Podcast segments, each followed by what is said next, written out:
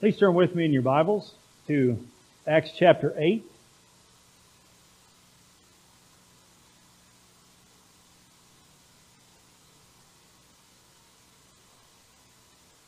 We continue on in our study on the church or what is called ecclesiology.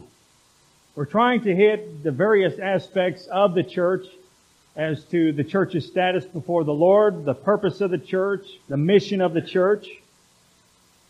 we have studied thus far that Christ is the builder of the church. It isn't the church that necessarily builds itself. It is the church that is doing the work that God has appointed them to do. And it is the Lord that is adding to their number. As such should be saved. As the scripture affirms to us. The Lord Jesus said, I will build my church. We do not try to build the church on marketing techniques or any other avenues that would try to lure people in. We want to be faithful unto the calling that God has given to the church to proclaim the good news of the gospel and Christ himself be the one who builds it. We talked about as well how the church is set apart to be a holy nation, a royal priesthood, a peculiar people that even now, we may not feel it, of course, at times, but even right now, you are set apart as holy before the Lord. You are called saints, which are holy ones. That's what the word means. At this particular point, even in our existence, where we are not fully holy, where we are not fully just or righteous, the Lord says, you are mine and you are now set apart for my holy use. You are holy. And we are to indeed practice holiness in our lives, to be a holy nation and to be a royal priesthood and ministering to one another and to do what is necessary to edify the body for all the people of God have been equipped for this very purpose to edify the body of Christ and to build each other up. It isn't just the job of the elders and the deacons to do this. It is the job of all the believers in order to minister to each other with various gifts, whether by prayer or encouragement or whatever. We are to be a royal priesthood as well. We have learned also within the book of Acts the kind of church that God blesses. We look back in Acts chapter 2, and we looked at the verses 42 and following, what the church did. This is the kind of church that God blesses, and because of these things, the Lord was adding to their number daily. That they continually devoted themselves to the apostles' teaching and to fellowship and to the breaking of bread and to prayer. These were things that they were just naturally doing. No one had to prompt them to do it. No one had to try to talk them into do it. These were things that they were naturally doing because they were hungry for the Word of God. They were hungry for the fellowship of believers. They desired the relationship of, of prayer before the Lord. And because of that, the Lord used them mightily and added to their numbers.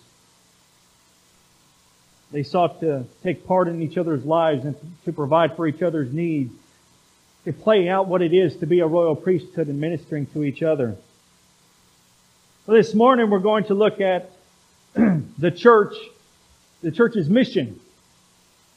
Now, we have this idea, and at times I have been guilty of it as well. We have this idea that there are certain conditions that need to be in place in America for the church to be successful. We have to have this particular one as the president. We have to have these particular laws in place. We have to have these other laws done away with because they're immoral. And we think to ourselves, well, if that one gets into office, then things are just going to go terrible. And I mean, what are we going to do then? We have those, those times of, of doubt, wondering, how is this all going to work? But we have to remember that the kingdom of darkness has no effect on the kingdom of Christ whatsoever. And yet we, we work ourselves up. Pray for this nation, pray for this nation, or when something else goes wrong, you know, this nation's going to hell in a handbasket. It's already going to hell in a handbasket. It doesn't matter if you put these certain laws into place in order to make this morality for everybody. Morality doesn't save anybody. Even establishing the law of God as the law of the land does not save anybody. It is the gospel that saves because it's the gospel that the Lord uses to apply to the heart. And so it doesn't matter then who's in power or who isn't in power or who gets this law passed or this law passed. It doesn't matter. Because the kingdom can still flourish. And the people of God can still flourish and accomplish the mission. And at times the mission is even better under those conditions. How is it then that we can look in the future and to think that the future is going to be bright? There is a future for the kingdom of God. You know how we can still hold to that regardless of what happens in the nation? Because our sovereign king is the one who's in power. We've talked about Isaiah 6, how it is that Isaiah has the vision of Christ high and lifted up in the year the King Uzziah died, he says. In the year the King Uzziah died, I saw the Lord high and lifted up in the train of his robe filling the temple. In the year of great crisis to the people of Israel, when their king who reigned after 52 years had died, Isaiah saw Adonai. He saw the master. He saw the sovereign who wasn't pacing back and forth. He saw the sovereign sitting on his throne. And that is no different than it is today, dear friends. Regardless of what happens, our hope is in Christ. Our hope is not in a political office. Our hope is not in the law. And we have this wonderful example given to us in the book of Acts of the beginnings of the church and the things that the church endured during those first number of years. Actually, if you want to get technical, the first 300 years of the church until the Edict of Milan, I think in 313 when Constantine made everything legal. The church was being persecuted all through those years by the Jews, by the Romans, and yet the church flourished and the kingdom flourished. We see that here in Acts chapter 8. We see how the church conducted itself even in the midst of persecution. They did not give up. They did not turn their backs. They did not say it's too much. They did not keep complaining of what king was in power. They did not try to lobby for this particular law or that particular law. They held to the law of God and they sought to be model citizens and to follow what they knew was right before God. We hold on to this Americanized view of the kingdom, the Christian life, and that certain conditions have to be there for the church to be successful in the cause of Christ, and that's simply not true. Do we pray for the nation? We absolutely pray for the nation. Do we pray that God would set up one who would establish what is good in the sight of God? Yes, we do. We pray for those things. Do we call out the, the government whenever they are passing immoral laws and, and, and advocating immorality? Yes, we do. But that doesn't mean that our hope is laid on those things being in place. It doesn't mean that the church cannot be successful if those things don't happen. Let's look at this passage here that gives us such a great example of how we ought to be, how we ought to conduct ourselves as the people of God. In Acts chapter 8, we'll read verses 1 to 8. If you are able, please stand for the reading of God's Word.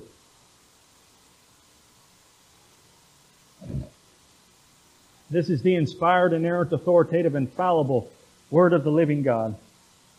Let us hear the Word of the living God. Saul was in hearty agreement with putting him to death. And on that day a great persecution began against the church in Jerusalem, and they were all scattered throughout the regions of Judea and Samaria except the apostles.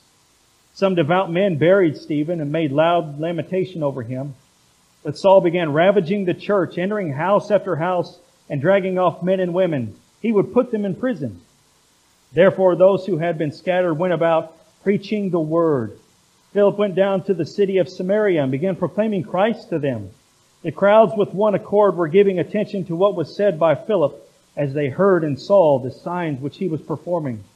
For in the case of many who had unclean spirits, they were coming out of them shouting with a loud voice, and many who had been paralyzed and lame were healed. So there was much rejoicing in that city. Let's pray together. Gracious God and our Father, we give you praise and honor for who you are. You are indeed the only sovereign, the master, the Lord of all. You will accomplish what you set, set forth to do. You work all things after the counsel of your will, and you've declared the end from the beginning, and none can thwart your hand. Father, give us strength, give us boldness, give us resolve Father, to do the work that you have called us to do, having confidence in you that you will bring about the results. But to know, Father, that even in the midst of dark times, that you are still building your church and you are still bringing history to its intended end. Father, I pray that you would bless the preaching of your word and that you would take these words out of, out of your word and that you would apply them to the hearts of your people and accomplish great things with them. Father, shape us and mold us to be what you desire. May we honor you this day. In Jesus' name we pray, and all of God's children say, Amen. Please be seated. so back in chapter 7 of the book of Acts, you have Stephen, who is a deacon who gives this great defense. He recounts the history of Israel. He's talking about how they were always stiff-necked towards the Lord, and he's pointing to the religious leaders and said, this is you, because they are indeed rejecting the Lord Jesus. And so Stephen is put to death. He is being stoned. He sees the heavens opened up. He sees the Lord Jesus sitting at the right hand, and he falls asleep. The one who was there, who was in hearty agreement with his death, was Saul, who eventually became the Apostle Paul. But at this time, here he is uh, taking part in, in killing Christians. As it says here, he would ravaging the church. He was entering house after house and dragging men and women off, and he was putting them in prison. And when you get to chapter 9, he's actually on his way to Damascus with papers in order to put more in prison when the Lord appeared to him. There was a great persecution which started in Jerusalem against the people of God. Now you think about some of the characteristics of that persecution that we get not only from the book of Acts, but you also get from the apostle Paul's own testimony. Of course, that they were putting Christians to death. They were imprisoning them. They were beating them with whips and rods. Uh, you have the apostle Paul that talked about him receiving 39 lashes on five different occasions from the Jews. You have the apostle Paul that was actually stoned. He was left for dead. Then he went back into the city, uh, started preaching again. Not only did the persecution break out here, but you also have the persecutions breaking out once the church is scattered. The church, the church is being persecuted in Ephesus and in Corinth and different places where the gospel is going. To where the apostle Paul and the other apostles are being thrown into prison. They are being beaten. And finally, the apostle Paul is being taken to Rome to stand before Caesar. You also have Rome that takes part in the persecution of the people of God. Throughout history, we know things that they had done, especially under Emperor Nero. You have the apostle Paul, who was killed under Nero, as well as Peter. Rome would torture Christians, crucify them, feed them to the wild beasts. They endured poor living conditions being in prison. You have one man in particular, Ignatius, who died in 110 AD. He was on his way to Rome as he was penning all his epistles, writing to different churches, telling them not to come and try to intervene. He was going to face the wild beast and thereafter he would be with the Lord. Those particular animals that they would put the Christians in the arena with lions, leopards, tigers, animals like that, that they would be killed. Not only Ignatius, but you had Polycarp, you had others throughout the church history who were being persecuted by Rome. And yet, by the time that you get to the time of Constantine, in the year 300 and some, you have the Roman Empire that is turned on its head where now it's the Christian faith that is going to be the faith of the empire. Does that mean that everybody there was genuine? No. But it does mean that the church had such an effect on the society and an effect on the culture and effect on the empire that by the time you get to this place here, that they were willing to embrace the Christian faith. You had the apostles, again, being beaten and arrested. You go back to there to chapter 4. Chapter 4, beginning of verse 1. This is Peter and John. As they were speaking to the people, the priest and the captain of the temple guard and the Sadducees came up to them, being greatly disturbed because they were teaching the people and proclaiming in Jesus the resurrection from the dead. And they laid their hands on them and put them in jail until the next day, for it was already evening. In chapter 5, you have them once again being arrested, and the religious leaders are now getting counsel from Gamaliel. They take his advice, and in verse 40, they took his advice, and after calling the apostles in, they flogged them and ordered them not to speak in the name of Jesus, and then released them. So they went on their way from the presence of the council, rejoicing that they had been considered worthy to suffer shame for his name. And every day in the temple and from house to house, they kept right on teaching and preaching just, uh, preaching Jesus as the Christ. Very interesting that once they were arrested, that the angel of the Lord let them out, and they went right back to the temple and began preaching again. And that's when they were once again arrested and brought before the religious leaders and then beaten. And then they go away feeling, feeling great and rejoicing that they were counted worthy to suffer for the name of Christ. Again, we read of the apostle Paul. All the beatings that he endured. All the terrible things that, that accompanied his ministry by the hands of the unbelieving. In the book of Acts, we're, talk, we're told about the martyrdom of James, the brother of John. In chapter 12, verse 2, he was put to death. This is a great persecution that is occurring in Jerusalem, and the people of God are still, in spite of everything that is going on, they are still engaging the culture. They are still engaging the people there, trying to convert them to Christ, preaching Christ evangelizing. They were not thwarted at all. You have the government of Jerusalem, obviously, of Israel, that is not in favor of them, that is going to persecute them, that is persecuting them. Did they say, you know what, we need to put somebody in, in office over there and try to lobby for some certain kind of laws? No, they didn't do anything like that. Did Paul give his defense before the governor, Felix and Festus? Herod Agrippa? Yes, he did. What was he doing? Preaching the gospel to them. This was a terrible persecution that was occurring. Now, the interesting thing, that as this persecution is going on, here's what they did. Verse 4, Therefore those who had been scattered went about preaching the word. They didn't go into hiding.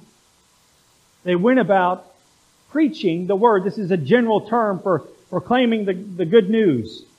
All the people did. The men, the women, everybody, as they are being scattered out, they are going everywhere and they're telling people about Christ. They're telling them of the good news of the gospel. They participated, all the believers did in spreading the good news about Christ. They delighted in doing this. They delighted in telling others. They endured whatever came their way, and they did so with gladness, as what we read of the apostles there. Let me back up here, see what they had done in chapter 5 of Acts, beginning of verse 17. Listen to this. But the high priest rose up along with all his associates, that is, the sect of Sadducees, and they were filled with jealousy. They laid hands on the apostles and put them in public jail. But during the night, an angel of the Lord opened the gates of the prison and taking them out, he said, Go, stand and speak to the people in the temple the whole message of this life.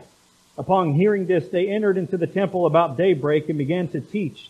Now when the high priest and his associates came, they called the council together, even all the senate of the sons of Israel, and sent orders to the prison house for them to be brought.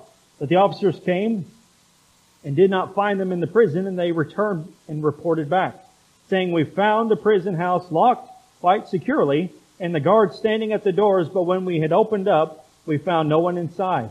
Now when the captain of the temple guard and the chief priest heard these words, they were greatly perplexed about them as to what would come of this. But someone came and reported to them, reported to them, the men whom you put in prison are standing in the temple and teaching the people.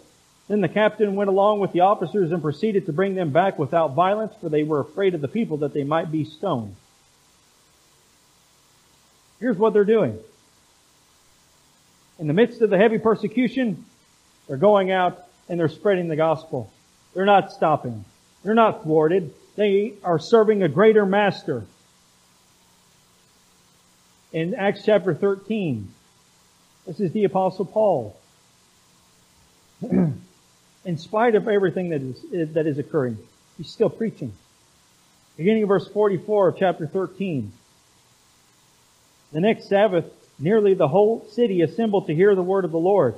But when the Jews saw the crowds, they were filled with jealousy and began contradicting the things spoken by Paul and were blaspheming. Paul and Barnabas spoke out boldly and said, It was necessary that the word of God be spoken to you first, since you repudiate it and judge yourselves unworthy of eternal life. Behold, we are turning to the Gentiles. For so the Lord has commanded us, I have placed you as a light for the Gentiles, that you may bring salvation to the end of the earth. When the Gentiles heard this, they began rejoicing and glorifying the word of the Lord, and as many as had been appointed to eternal life believed. and the word of the Lord was beginning to spread through the whole region. But the Jews incited the devout women of prominence and leading men of the city and instigated a persecution against Paul and Barnabas and drove them out of their district. But they shook off the dust of their feet in protest against them and went to Iconium.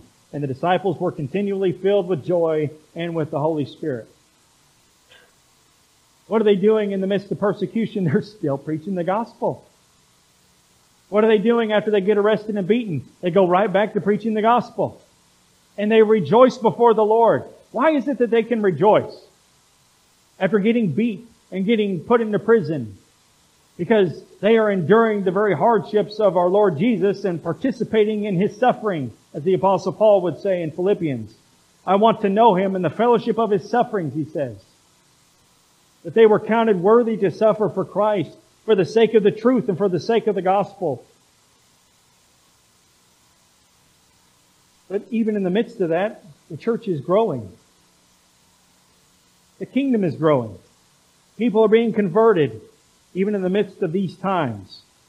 You know, one thing about persecution, and it seems to be very true throughout all church history, is that when you have times of great persecution, it is this time that the church is truly growing and advancing. Not when everything is good. When everything is good, we have what we have here in America. We have the lines so blurred we don't really know who are believers and who aren't. When this stuff happens, the nominal Christians are weeded out and the true people of God stand firm. And they keep preaching the gospel. And the gospel will flourish.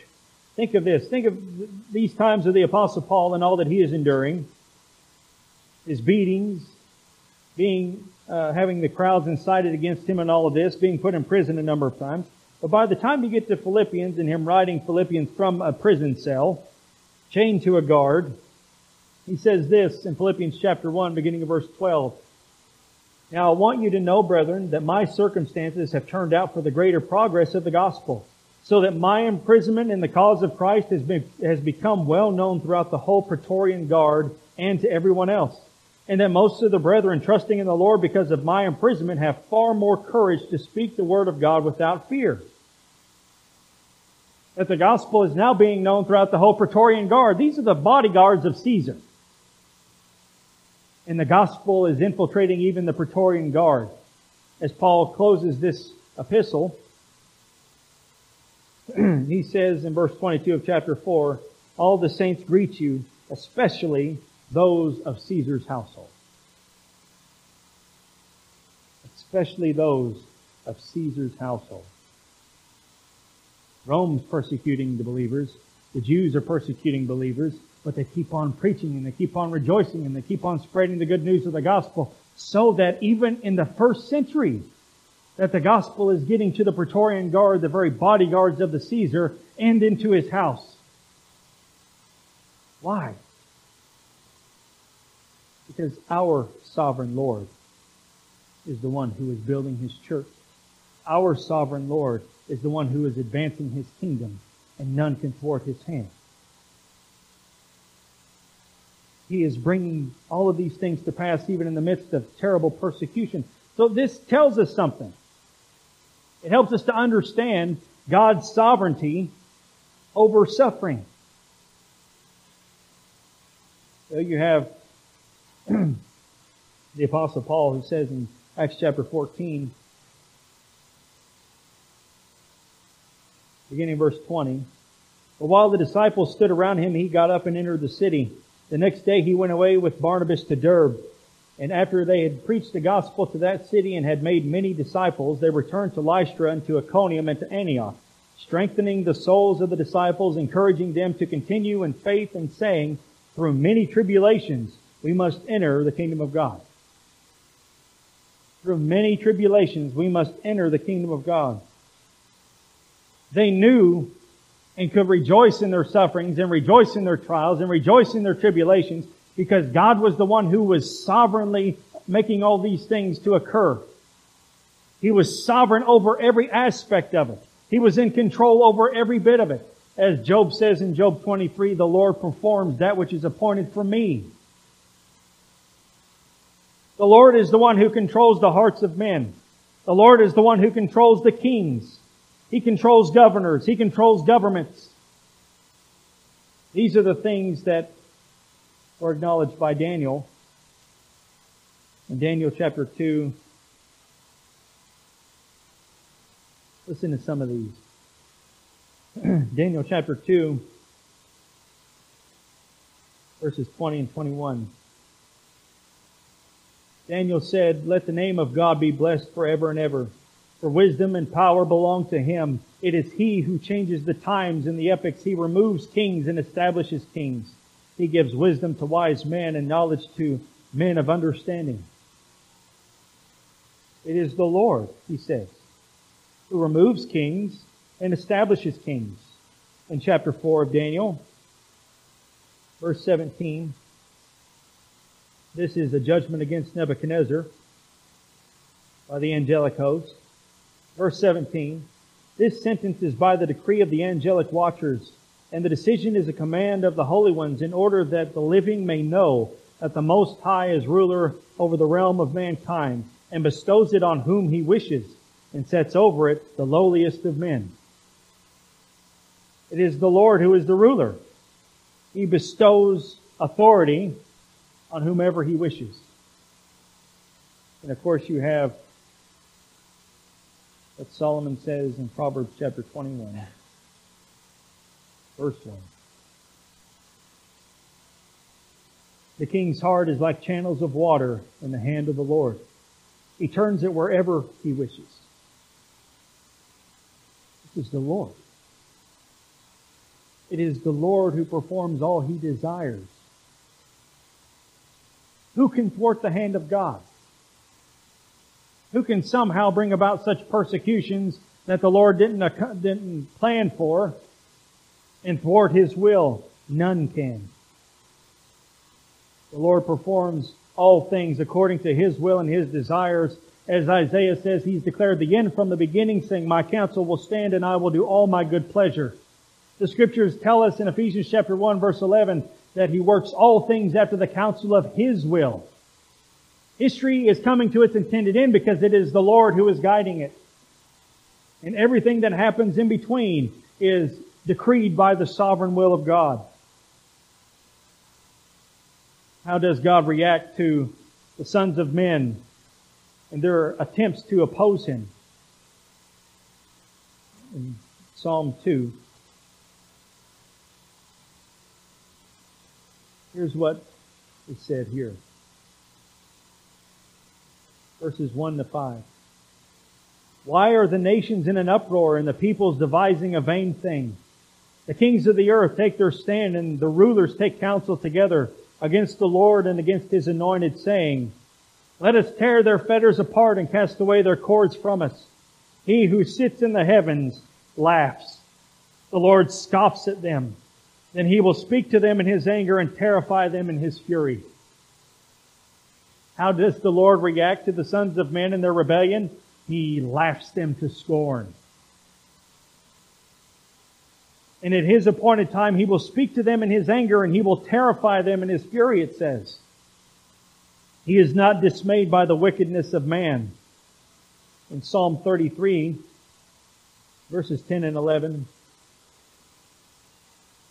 the Lord nullifies the counsel of the nations. He frustrates the plans of the people. The counsel of the Lord stands forever, the plans of his heart from generation to generation. He frustrates the plans of the people. Regardless of what it is that they set forth to do, if it is not in accordance with the will of God, it is done away. This also includes the suffering of God's people. Do you think that the suffering of God's people is somehow outside of His control, that the enemy is just taking advantage of, of having all of this particular freedom, that God cannot stop it? We give the enemy way too much credit. It is because of these things that we are looking at here of how the Lord sits in the heavens and He, He laughs at the rebellion of men. It is how the Lord looks at the sons of men and He frustrates their plans because it's not in accord with His. He is absolutely sovereign over it all. And it is because of these things that the people of God in the New Testament can have confidence and still rejoice before the Lord because these things are not somehow outside of the control of Almighty God. They are within His certain plan and they have certain results that would come from them. The suffering and persecution of God's people results in a number of things. Results in greater trust in the Lord. If everything was good in your life, then what trust would you really have? What dependence would you really be showing on the Lord? But when things start to go difficult, and when you start really having some tough times in your life and some trials that come in your life and perhaps even some suffering that comes in your life as a result of certain uh, medical ailments or whatever, then you develop a greater dependence on the Lord for strength, resolve, and clarity of mind as you endure such things.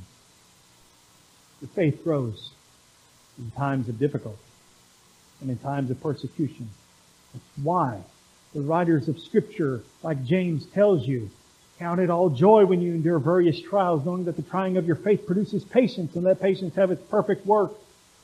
That's why the Apostle Peter, as many times as we've said it, that's why the Apostle Peter says, Do not be surprised at the fiery ordeal which will come upon you for the testing of your faith, as if some strange thing happened to you.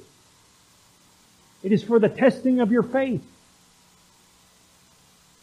And it is in times of difficulties and sadness. This is when your faith grows because you have nowhere else to turn. You have only one that you can rely on who will supply everything that you need in order to bring you through. Only one. While men have good intentions, men will let you down. But the one who believes in him will not be disappointed. So you develop a greater trust in the Lord as a result. You develop a greater sense of urgency. This is important because as you're looking here at this passage of Scripture in Acts chapter 8, that as they are enduring these persecutions, these great times of persecution, they're going around and they're preaching the gospel. Because when you really think of it, they had developed within themselves this sense of urgency. This is a message we need to get out and we need to get it out now. Our lives are cut short. We don't know when we're going to die. We don't know what's going to happen from one day to the next, but we know God is sovereign. He has given us a certain amount of time, so let us then use it. Let us use it wisely. Let us not waste it. There has to be a sense of urgency in the people of God. An urgency to tell others about Christ and not to wait. We live like we have tomorrow. We live every day like we have another. And there are people in our lives that we have not reached out to. There are people in our lives that we have not confronted boldly with the gospel because we think we have more time and we'll, we'll get to it another day. They didn't have another day. They didn't have tomorrow. They only had today. They had that sense of urgency to reach the people that they knew, the people that they loved, the people that were family. They knew that their lives could be cut short at any moment. They knew that they could be put into prison at any time and be separated from the very ones they wanted to reach. They knew that as the scripture says, behold, now is the acceptable time. Behold, now is the day of salvation. They believed that. You have the apostle Paul that says in Ephesians chapter 5 verses 14 to 16, he says there, make the most of your time because the days are evil. Some of your translations may say, redeem the time because the days are evil. You have Moses who prays in Psalm 90, teach us to number our days that we may, that we may present to you a heart of wisdom. They wanted every moment to count for something. They had that sense of urgency that we need. You know, when you're reading the sermons of Jonathan Edwards, one sermon in particular is on that text of redeeming the time. By the time you get to the end of that sermon, when he's making his application to the people, and he's, he's really driving it home with them, he says to the people, Come with me. Come with me to the deathbed. And let you see the one who is about to leave. He's not thinking he should have worked more. He's not thinking he should have bought more things. He's only thinking, I wish I had more time. He says, now descend with me to the very bowels of hell and hear the groaning and the shrieking of the damned who would give anything to have a moment of time. Your time. That you have. He says, redeem the time because the days are evil. Have that sense of urgency for the lost. Have that sense of urgency for the people that you love. Not only does it produce in us a greater trust in the Lord, a greater sense of urgency. But it produces a great, a greater desire for heaven and being in the presence of God when you endure such hard times. The apostle Paul says in 2 Corinthians chapter 4, this is a little lengthy, but I want you to hear this.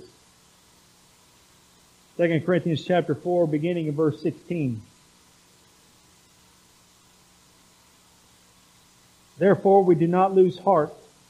For though our outer man is decaying, yet our inner man is being renewed day by day. For momentary light affliction is producing for us an eternal weight of glory far beyond all comprehension. While we look not at the things which are seen, but at the things which are not seen. For the things which are seen are temporal, but the things which are not seen are eternal.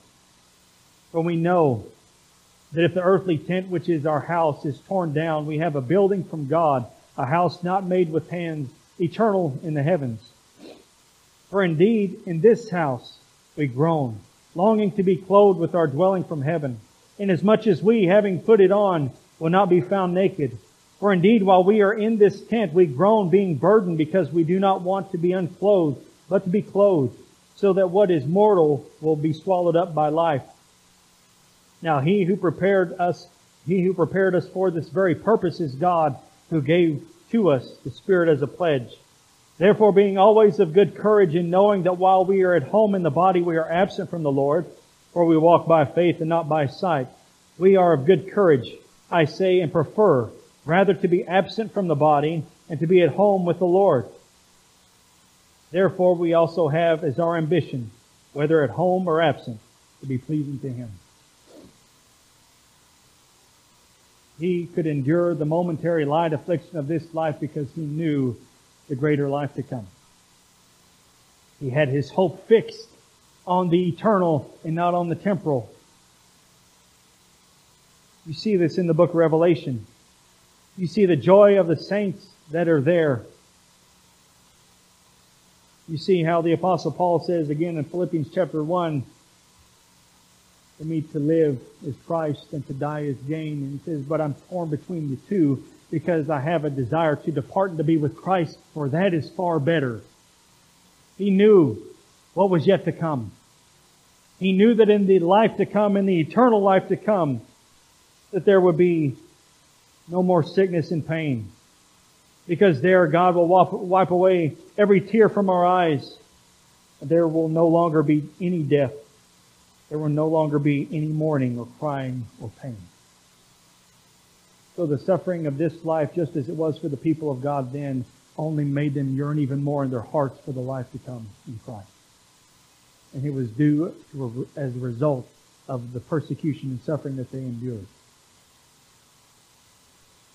This is referred to in theology as the church militant. The church militant is the one that's still on the earth, and the church is, is the one who is engaging in the spiritual battles. The church that is tearing down the strongholds and every lofty thing that exalts itself against the knowledge of God and brings every thought captive to the obedience of Christ. This is the church that is constantly fighting with the old sinful parts that are still left with us and striving to do what is right in the sight of God. We are indeed, the, at this moment, the church militant. So then what can we do with this? I tell you, you can live your lives as those who have been scattered. You can live your lives in the same way as the early church did, though perhaps that persecution may come, may not come. We can indeed live as those who are scattered. We can pray for God to, to give you the sense of urgency to reach out to those who are lost and perishing. The church needs that sense of urgency. We beg you on behalf of Christ be reconciled to God. We may not have tomorrow. You may not have those opportunities.